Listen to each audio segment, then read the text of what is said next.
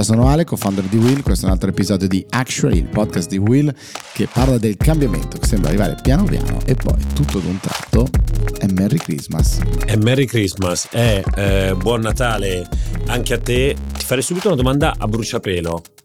Ma tu 250 milioni sul conto corrente ce li avresti così sull'unghia? Che ti serve, Fra? No, era un simpatico gancio. So che non ne volevi parlare oggi per eh, solo il fatto della, della settimana. Della mia settimana. È anche uscito un podcast simile, marce, bla bla bla, proprio dedicato alla storia di Sam Bankman Fried, ma ricostruiamo brevissimamente solo quello che è successo nei giorni scorsi, viene estradato dalle Bahamas agli Stati Uniti, arriva a New York, prima udienza di fronte alle autorità giudiziarie americane che gli dicono guarda, vai incontro ad un brutto processo perché i tuoi stanno parlando tutti. Pare due persone già, eh, si sono già dichiarate colpevoli e pare che la gola profonda a questo punto sia proprio la sua ex eh, fidanzata, eh, molto discussa sui social e quant'altro, ma al di là di questo, al di là di questo... I tuoi stanno già parlando, comunque è proprio dialogo da film poliziesco di serie Ma B. lo sai che io sognerei, invece no, siamo qua col commissario Derrick, di cui hai un cappotto. Di cui ho un cappotto effettivamente. E, ehm, e cos'altro gli hanno detto, caro mio? Eh, se vuoi passare il tempo che rimane fra ora e l'inizio del processo eh, fuori dalla gattabuia, ecco che dovrai darci una cauzione, sempre questi termini da poliziesco degli anni Ottanta, di 250 milioni di dollari pare la più alta bail della storia degli Stati Uniti, 250 milioni.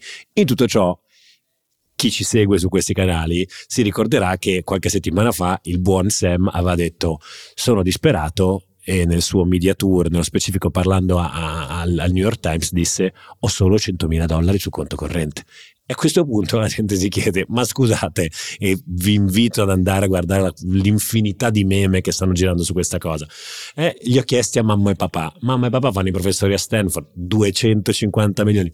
No, ma hanno messo in garanzia la casa e che stanno in un castello, 250 milioni. Quindi non si sta capendo. Se qualcuno di voi sa, voi eh, amanti dei polizieschi, da dove arrivano questi 250 milioni, eh, chiamateci al più eh, adesso purtroppo mi 555 esatto. tra l'altro sembra tutto fatto da eh, un poliziotto che mangia le ciambelle appostato fuori come nei film polizieschi che piacciono a te caro Riccardo Out. Però questa volta ci eravamo detti di partire intelligenti e di andare dritti su uh, due aspetti. Il primo, parliamo di speed contro carta d'identità elettronica e poi invece facciamo quello che fanno i podcast di quelli bravi, e cioè andiamo a vedere quanto ci abbiamo imbroccato delle nostre previsioni per il 2022 fatte nel 2021. Mi sembra ottimo. Adesso con lo speed dal commissario Derrick andiamo un po' al sole, diventiamo un po' più nazional qualcosa. Nazional sì, ma non popolare, caro mio Riccardo Out. Io so fermato. sempre dove vuoi andare te e il tuo partito delle ZTL, perché eh, in questi giorni si è parlato tantissimo della possibilità di abbandonare lo speed a favore della CIE cosiddetta, cioè della carta eh, d'identità elettronica. Allora, Facciamo un piccolo sommario, diciamo così, e eh, strumenti per capire che cosa sta succedendo. Allora, lo SPID è quel sistema di autenticazione che vi permette di utilizzare strumenti della pubblica amministrazione in maniera, devo dire, molto semplice. Cioè, una volta ottenuto lo SPID, voi entrate sul sito dell'Agenzia delle Entrate, sul sito del eh, comune di vostra residenza, eccetera, e voi sarete in grado di utilizzare questi, questi servizi. Lo SPID come si ottiene? Attraverso un riconoscimento che deve avvenire della vostra identità ed è fatto da operatori privati. Questa è stata una scelta specifica ed è un aspetto fondamentale da tenere a mente. Quindi eh, le poste, Sielte, eh, Aruba e tutta una serie di altri soggetti che vi permettono di ehm, verificare, di provare, di certificare la vostra identità e a quel punto voi potete ottenere lo SPID. Questi signori non riescono a guadagnare da questa attività. Eh, non c'è un vero business model qua dietro sostanzialmente e quindi questa governance, questa scelta ha una difficoltà. Questi soggetti, questi operatori non sono così incentivati a migliorare lo strumento. Chi di voi magari ha provato ad ottenere lo speed ha avuto qualche difficoltà il governo può spingere questi soggetti a dire dai fai due modifiche, ti prego vai avanti, è ovvio che però questi lo fanno magari con un po' più di calma, con qualche incentivo in meno, perché non c'è un vero modello di business là dietro. La profilazione di quello che voi fate con, con lo speed, ad esempio, sarebbe molto sottile, molto complessa in termini eh, ovviamente di vostra profilazione, perché si tratta appunto della vostra interfaccia con la pubblica amministrazione. Lo speed ce l'hanno 30 qualcosa milioni di persone, 30, un po' più di 30 milioni di persone. E chi ce l'ha lo usa. Questo diciamo è il, il dato. La carta d'identità elettronica ce l'hanno 32 milioni di persone circa, ma poche persone hanno poi le credenziali di accesso, PIN, PUC, eccetera, vari. Quindi eh, la carta fisica c'è, molto più difficile usarla come sistema di mh, mm, certificazione della vostra identità, di autenticazione. Eh, in più la carta ha pregi e difetti perché la carta è fisica naturalmente e idealmente si possono fare più cose e tutti dovremmo avere un documento di identità, quindi piano piano si prendono tutte quante le persone mentre altri possono rinunciare diciamo, a questa interfaccia digitale. Ehm, Dall'altra parte è appunto un supporto fisico e quindi che cosa succede? Che vi trovate un'altra schedina in più, tendenzialmente questa dovreste averla, ma si rischia di sommarla alla carta dei servizi regionali, le, al codice fiscale, eccetera, eccetera, eccetera e soprattutto queste carte funzionano con la tecnologia eh, NFC, quindi diciamo basta che ci mettete vicino un, eh, uno smartphone e si riconoscono e, e, quindi potete autenticarvi come fate con i pagamenti sostanzialmente per capirci quando avvicinate il telefonino a un, a un, ban- a un POS ma ehm, questa cosa non è altrettanto facile ad esempio se usate un desktop quindi se usate il computer. A quel punto vi servirebbe un lettore e questa cosa rovina completamente l'interfaccia perché a quel punto non solo dovete avere la carta dovete avere il PIN, il PUC, il lettore arrivederci. Quindi, quale sarebbe l'obiettivo migliore da fare con questa CIE, con questa carta di identità elettronica? Smaterializzarla. Ma allora sostanzialmente abbiamo rifatto lo speed, qualcuno mi direbbe. Sì, ma con una governance diversa. È un tema molto poco sexy, diciamo così, nel senso che è un tema in gran parte di scelta politica e di governance, quindi di chi gestisce i dati e a chi facciamo fare le cose. Le facciamo fare un pezzettino al privato, come è nello schema di deal di Speed, o lo facciamo fare tutto allo Stato, come è la carta d'identità e quindi il Ministero degli Interni, eccetera. Questa è, diciamo, la domanda di base. E la risposta è la più brutta, la meno sexy del mondo, ma è tutta nell'execution.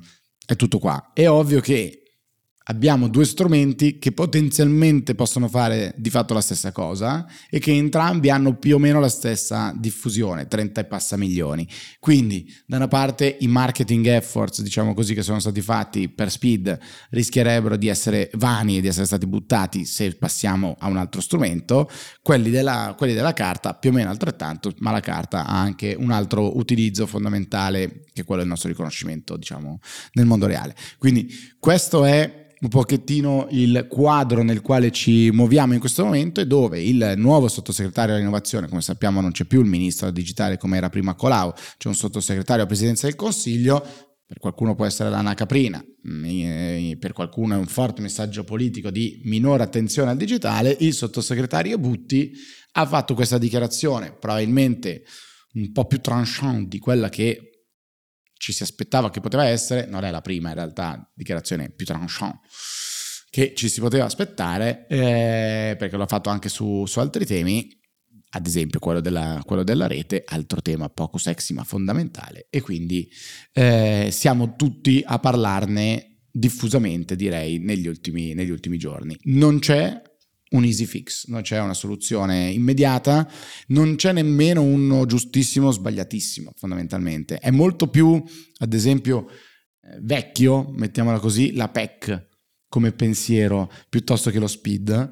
È ovvio che gli avvocati come te, caro Riccardo Haupt, mi diranno: Ma allora sul, sulla PEC gira tutto il processo civile.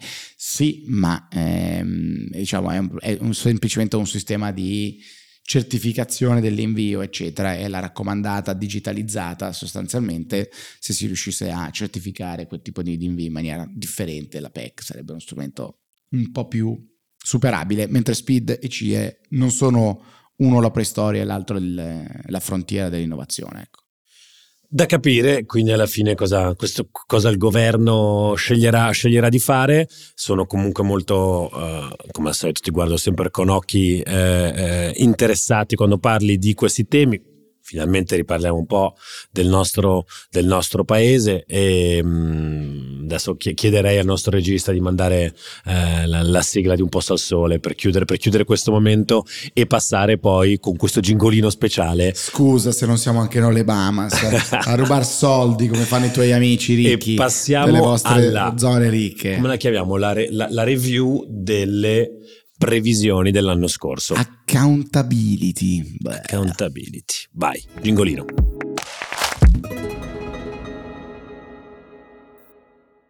Ok, partiamo con eh, la prima prediction eh, dell'anno scorso, eh, santo patrono di Actually, il professore Carlo Alberto Carnevale Maffè. Ve la ricorderete tutti, ma ve la facciamo riascoltare. Per il 2022 ho tre parole chiave che illustrano le attese. Tosse, tassi e tasse. Non è un gioco di parole, sono i tre punti che vedranno l'economia mondiale impegnata a, primo, sviluppare una exit strategy dalla pandemia, dalla tosse che ha caratterizzato questi due anni. Eh, abbiamo visto che le eh, fughe in avanti o i tentativi di uscita sotto forma di denial non hanno funzionato, se non si trova una soluzione strutturale, globale e istituzionale alla gestione di questa pandemia e delle prossime che verranno, l'economia dovrà scontare ovviamente un fattore di rischio che non consentirà una ripresa robusta, ovvero diciamo non alimentata da un eccesso di sostegni pubblici. Tassi, eh beh, eh, la ubriacatura di sostegni pubblici e di espansione monetaria eh, porterà a una risposta all'inflazione che o verrà dalle banche centrali e non potrà non venire, l'abbiamo già visto eh, Bank of England e eh, la Fed che hanno annunciato un tapering, la BCE non potrà che proseguire, ma se non lo fanno le autorità, lo fanno comunque i mercati ritoccando i tassi reali e ovviamente questa forma di repressione finanziaria che in questo momento riguarda non solo l'area del dollaro, ma primeramente l'area del, del, dell'euro e soprattutto il debito pubblico italiano, arriverà a un red razione. Tasse è già perché non pensiate che il problema dell'enorme debito che è eh, esploso in questi ultimi due anni possa essere risolto solo per via inflattiva. È ovvio che l'inflazione sarà strutturalmente più grande, no? ma dovrà essere un po' messa sotto controllo. La verità è che ci serve una profonda riforma fiscale perché il modello che abbiamo è un modello che non regge. Mi aspetto quindi l'Europa sia il centro di un modello fiscale dal mio punto di vista tutt'altro che promettente ma con una nota di merito secondo me interessante. L'Europa diventerà o comincerà a diventare nel 2022 un soggetto fiscale autonomo. Per forza, perché se ha cominciato a emettere gli eurobond sotto mentite spoglie, perché questo è Next Generation EU, dovrà sotto mentite spoglie diventare un soggetto fiscale diretto. Questa per me è una buona notizia istituzionale, un po' meno dal punto di vista economico, un po' di più rispetto all'avvenire che lasciamo ai nostri figli. Quindi preparatevi che la tosse continua, i tassi salgono e le tasse figuriamoci se scendono. Buon anno a tutti. E quindi così, tosse, tassi e tasse. Che dire, professor Tommasi? Beh, non sono un professore, il professore è solo il professor Candevale Maffè. Possiamo dire anzitutto non una previsione ma un obbligo. Nel 2023 più professor Candevale Maffè su Actually. Un buon proposito, diciamo così. Ci ha preso, alla grandissimissima ci ha, ci ha strapreso eh, sia sulla tosse che sui tassi che sulle tasse. Eh sì, se vogliamo, la parte, la parte, della tosse che noi ci siamo un po' dimenticati, ma ricordiamoci che poi con il professore parliamo sempre un po' di scenari globali, no? A livello, a livello economico, sulla tosse eh, ci ha preso, noi ce la siamo un po' dimenticata e, e invece però nel mentre l'economia è rimasta eh, in scacco del, de, dei tanti colpi di tosse, soprattutto che arrivano, soprattutto che arrivano dalla Cina eh, e, e suoi, della sua zero covid policy. E adesso della sua non più zero mm, covid policy e eh, di quelle che sono delle nuove immagini terrificanti che ci hanno ributtato a gennaio-febbraio 2020 immediatamente con gente stesa per terra nelle terapie intensive, letti mancanti, eccetera.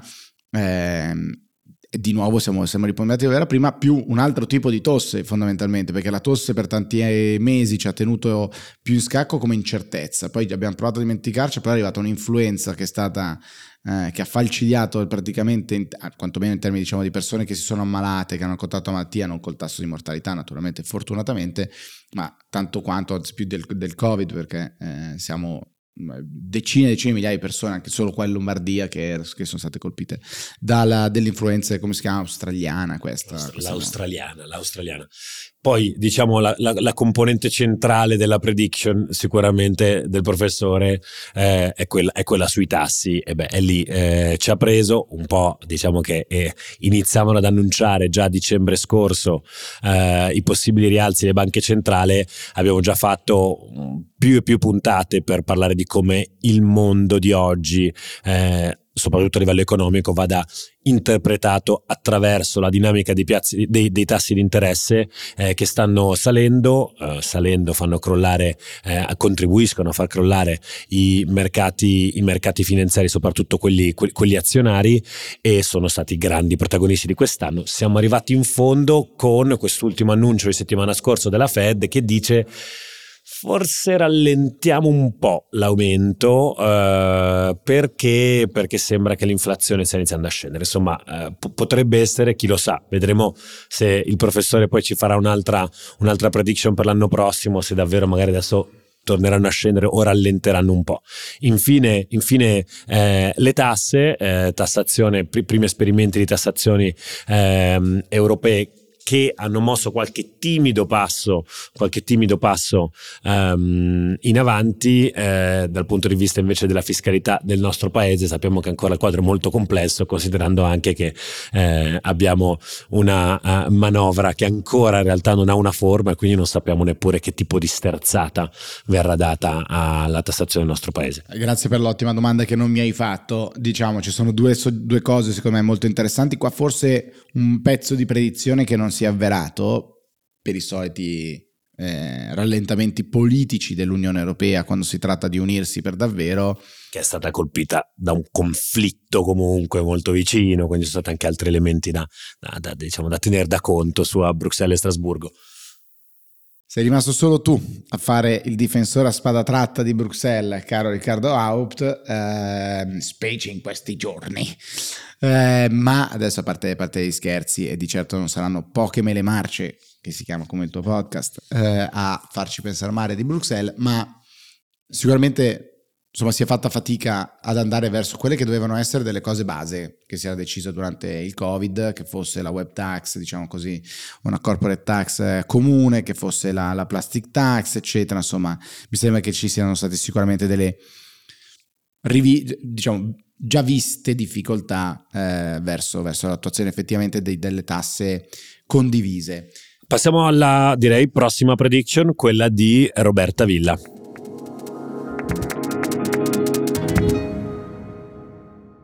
L'arrivo della variante Omicron purtroppo fa prevedere che i primi mesi del 2022 saranno molto difficili dal punto di vista sanitario per la sua elevata contagiosità, indipendentemente dal fatto che eh, sia più o meno eh, aggressiva delle varianti precedenti. Mi auguro che l'arrivo di nuovi vaccini, nuovi farmaci, una maggiore attenzione da parte di tutti ci aiuterà comunque a superare al meglio questo periodo difficile. Poi però non possiamo dimenticarci che il rischio di nuove varianti o addirittura di nuovi virus che emergeranno dal mondo animale è un rischio molto molto forte. C'è da, di buono che in tutti i laboratori del mondo si sta lavorando a vaccini pan-coronavirus, quindi vaccini in grado di proteggerci da tutte queste varianti e da eventuali virus simili, oltre che naturalmente sul fronte delle cure e de, di altri strumenti di prevenzione. Quindi io spero che ehm, davvero questo anno che viene ci aiuterà a eh, uscire da questa situazione così difficile, eh, però dovremo affrontarlo con molta attenzione, con molta cura, senza dimenticarci di prepararci anche alle altre eh, sfide che ci aspettano, prima fra tutti la sfida della crisi climatica che eh, purtroppo, come dico io, è l'elefante nella stanza. Allora, quindi primi mesi difficili causa variante Omicron del 2022, direi che, che, che naturalmente ci ha, ci ha azzeccato, sappiamo che ormai sembra passato remoto, però i primissimi mesi dell'anno ancora erano stati contrassegnati dalla paura fortissima dalle restrizioni per eh, far fronte alla pandemia e poi graduale superamento uh, della, della, pandemia. Così nei fatti è stato dalle nostre parti. Eh, mi sento di poter dire qua invece, guardando più strettamente diciamo, al nostro contesto culturale, che eh, poi questo superamento della pandemia ha anche prodotto dei mostri tremendi, no? E questa cosa che tipo, eh, siamo sopravvissuti visto che alla fine era tutta una botta di influenza, non è che se siamo qua vivi e possiamo raccontarlo, no, era anche, mentre invece questo modo, anche negli Stati Uniti, no, c'è stata una grandissima ondata di anti-Fauci, no? il professor Fauci che era diventato, che era diventato un grande, eh, il volto forse di, questo, di, di, quel mondo negli Stati Uniti. Mi verrebbe da dire che c'è anche la spinta al contrario, no? eh, personaggi in cerco d'autore virologi che sentono di perdere un po' la loro centralità e quindi dicono eh sì sì ma aspettate la prossima adesso Assolutamente sì, c'è, c'è, anche chi si è candidato, c'è anche chi si è candidato, ma non saremo qui a fare queste polemicucce. Cioè, ci sono candidati tutti, qualcuno è stato eletto, esatto, qualcuno, qualcuno no, non è riuscito a farsi candidare, ma sicuramente si era proposto per essere candidato praticamente tutti e la cosa secondo me interessante da ricordarsi di questo 2022 che poi è andato via a, a, una velocità incredibile per il susseguirsi dei fatti come sempre più spesso avviene è che Omicron quando abbiamo imparato a conoscerla era talmente contagiosa che ci dicevamo con questo grado di contagiosità o ci riblocca tutti nel modo peggiore dei casi oppure diventa endemica diciamo così e quindi può far finire effettivamente questa fase pandemica, adesso senza dire è finita o non è finita, eccetera, ma sicuramente Omicron ha avuto diciamo, ha preso la strada migliore che poteva, che poteva, prendere, una grande contagiosità, ma con un effetto più basso sulla nostra salute, sul eh, riempimento delle terapie intensive. Ok, direi di passare alla uh, terza prediction, quella uh, della nostra amica Silvia Sciorrilli Borrelli del Financial Times. Io credo che il 2022 sarà per l'Europa un anno di transizione e di riequilibrio. Dopo due anni in piena pandemia eh, ci saranno e ci sono già stati importanti cambiamenti politici, è finita l'era Merkel, l'anno prossimo ci saranno le elezioni in Francia, chissà che non ci siano elezioni anche in Italia o se non elezioni magari un nuovo governo, l'ennesimo di questa legislatura. Tutto questo in un momento in cui inizieranno ad arrivare i fondi del Next Generation EU e i paesi europei dovranno dimostrare di essere in grado eh, di spenderli e di mantenere gli impegni presi con Bruxelles e mentre fuori dai confini europei eh, mutano e si muovono tante situazioni anche di crisi eh, ad est, ad esempio ehm, quella più palese ehm, ai nostri confini eh, la Russia e l'Ucraina, che mostrano anche per certi versi i limiti dell'Europa eh, e dell'Unione Europea più che altro, ehm, così come è attualmente costruita e pensata. Dall'altro lato abbiamo gli Stati Uniti con un nuovo governo e anche la Gran Bretagna che non è più parte dell'Unione Europea e che sta facendo i conti con un governo per certi versi poco efficace. In tutto ciò c'è sempre un quadro sanitario delicato, ci sono nuove varianti che quindi potranno portare a nuove chiusure e quindi potranno impattare le economie degli stati europei. Abbiamo già visto nuove chiusure in alcuni paesi eh, in questi ultimi mesi, chissà che non continuino a causa della variante Omicron anche nel 2022. E poi ci sono gli appuntamenti ehm, del 2023, ad esempio la reintroduzione delle regole di bilancio europee eh, che vanno anticipati e quindi se si vuole ad esempio cambiare le regole di bilancio come hanno auspicato sia Draghi che Macron in questi giorni, eh, bisognerà agire nel 2022. La domanda è se con tutti questi cambiamenti politici in corso i governi nazionali e i leader dei paesi europei, oltre che eh, la eh, Commissione europea, avranno la voglia, oltre che la capacità effettivamente di imprimere dei cambiamenti importanti e di prendere delle decisioni importanti. E io credo che questo sia il rischio anche più grande, che nella transizione non si riesca eh, poi in fondo a decidere e a concludere sui dossier più rilevanti. Come sei a tuo agio a pronunciare Financial Times? Eh? I tuoi amici del Financial Times? Ragazzi, oggi, oggi, sono così populista, ho deciso, basta. È scaduto l'abbonamento, volevo ricordare. Quindi Silvia, se, se, qualcuno, se qualcuno, dell'FT eh, ci stesse ascoltando, sappiate che così un pacchetto, facciamo l'unboxing, non lo so, quelle cose lì, sarei molto molto felice. Lancio messaggi. Like for like, subscription for subscription. Esatto. Allora... Um, Anno di transizione e riequilibrio, queste erano state un po' le parole chiave dell'intervento di, di, di Silvia che aveva abilmente eh, previsto le elezioni in Italia, confermiamo ci sono state più estive del previsto, quello quello no, non, era, non, era, previsto e forse neppure, neppure prevedibile.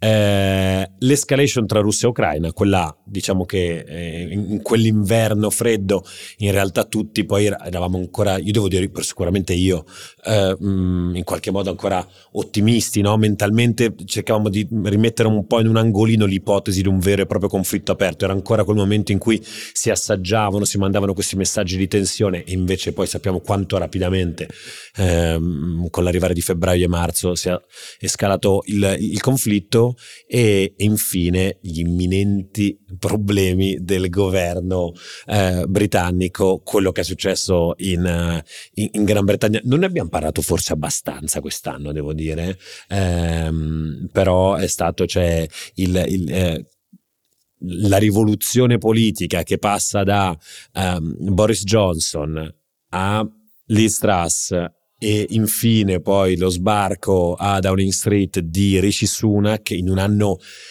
profondamente diciamo anomalo per la tradizione politica eh, britannica davvero era difficile da, da, prevedere con queste perlomeno con queste caratteristiche.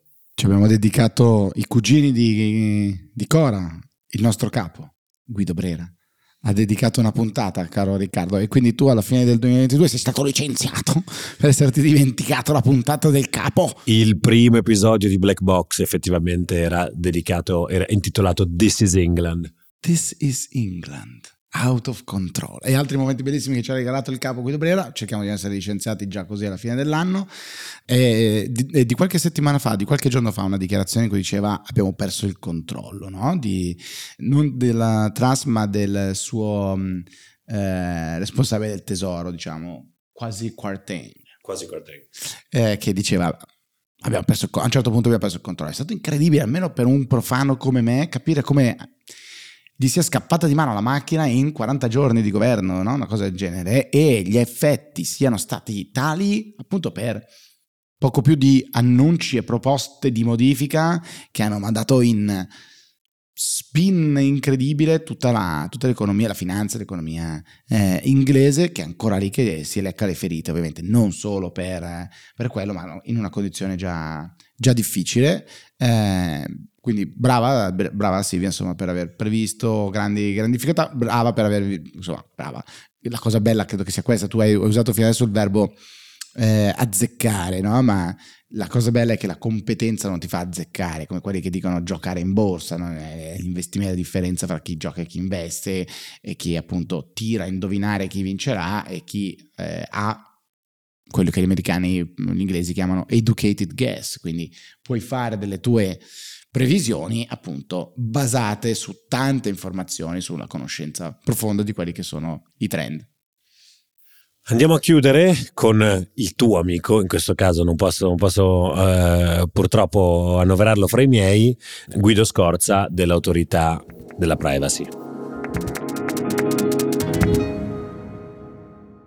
Benché i dati servano sempre di più a predire il futuro, non è facile predire il futuro dei dati. Può sembrare paradossale, ma è proprio così. Difficile dire quali saranno le sfide che ci attendono in termini di protezione dei dati personali nel 2022 alle porte. Facile dire che molte di queste sfide si porranno al crocevia tra dati personali e algoritmi di intelligenza artificiale. Nel pubblico e nel privato, inesorabilmente, daremo sempre più dati anche personali in pasto agli algoritmi e a quel punto riusciremo a garantirci e garantire la centralità e il dominio dell'uomo sulla macchina, come prevede la disciplina europea sulla privacy, o siamo condannati ad accettare l'idea che un numero sempre crescente di scelte che hanno un impatto significativo sulla nostra vita, sulla nostra salute, sul nostro lavoro, siano assunte da un algoritmo diversamente intelligente e non necessariamente privo di bias di diverso genere?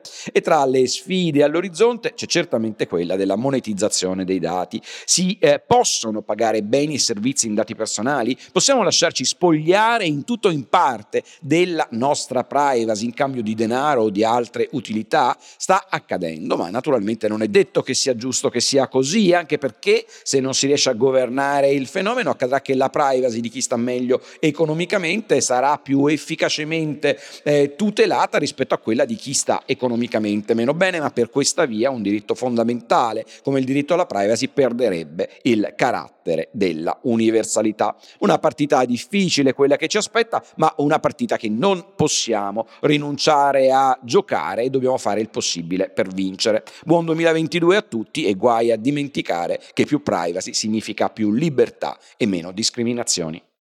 Direi che ci abbia azzeccato, direi che diciamo, il discorso ha volato alto, ma eh, no, non ci ha azzeccato. Aveva visto arrivare il, il cambiamento. Impari in fretta, caro Riccardo Haupt, l'avvocato Scorza eh, membro del collegio del eh, garante per la privacy e i nostri dati, ha sicuramente imbroccato, mettiamo così, eh, aveva sicuramente potuto prevedere, ma una cosa che è nell'ordine dei, dei tempi, diciamo, cioè la nostra tendenza a condividere sempre più dati eh, e una tensione fra appunto questa necessità di tutelarci, gli algoritmi, la loro potenza e il crescente eh, ruolo del, dell'intelligenza artificiale guarda tutti i eh, contenuti che hai appena scritto rubando la pagnotta a Will usando chat GPT, dici di averli fatto tu, sudando tutta la notte invece solo scritto ciao sono in ritardo, scrivi tu per me. Ci sono interi dipartimenti di questa azienda che ormai campano, chi con chat GPT e chi con, e chi con Dalli, eh, diciamo che da anni si parlava della crescita del, del, del, dell'intelligenza artificiale. Eh, quello che è poi successo con eh, l'esplosione di queste, di queste eh, nuove eh, app, per dirla, per dirla, davvero male, era sicuramente imprevedibile. Si è fatto quel salto di qualità, dicono in molti, che, di, di cui si parlava da, da, tanti, da tanti anni. Più vecchio della parola app potevi usare solo diavolerie per...